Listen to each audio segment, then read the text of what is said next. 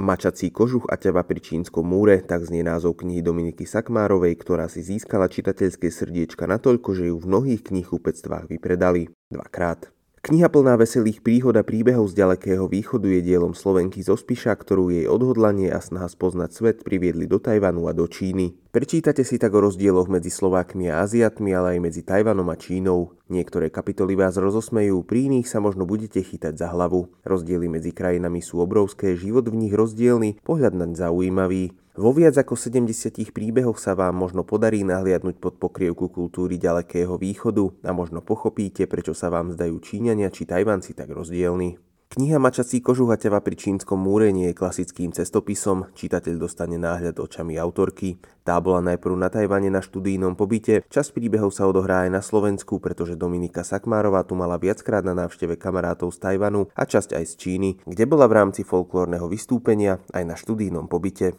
Ľahké a pútavé čítanie bude vďaka štýlu autorky aj zaujímavou sondou do histórie a sociológie týchto krajín. Pre nás netypický život, pre nich niečo úplne bežné, nad čím sa nepozastavia. Ak by vám k pútavému čítaniu chýbali obrázky, autorka ich ponúka na konci knihy, ukryté sú však v QR kóde. Knihu Mačasí kožuch a ťava pri čínskom múre od Dominiky Sakmárovej nájdete v knihkupectvách, ak práve nebude opäť vypredaná.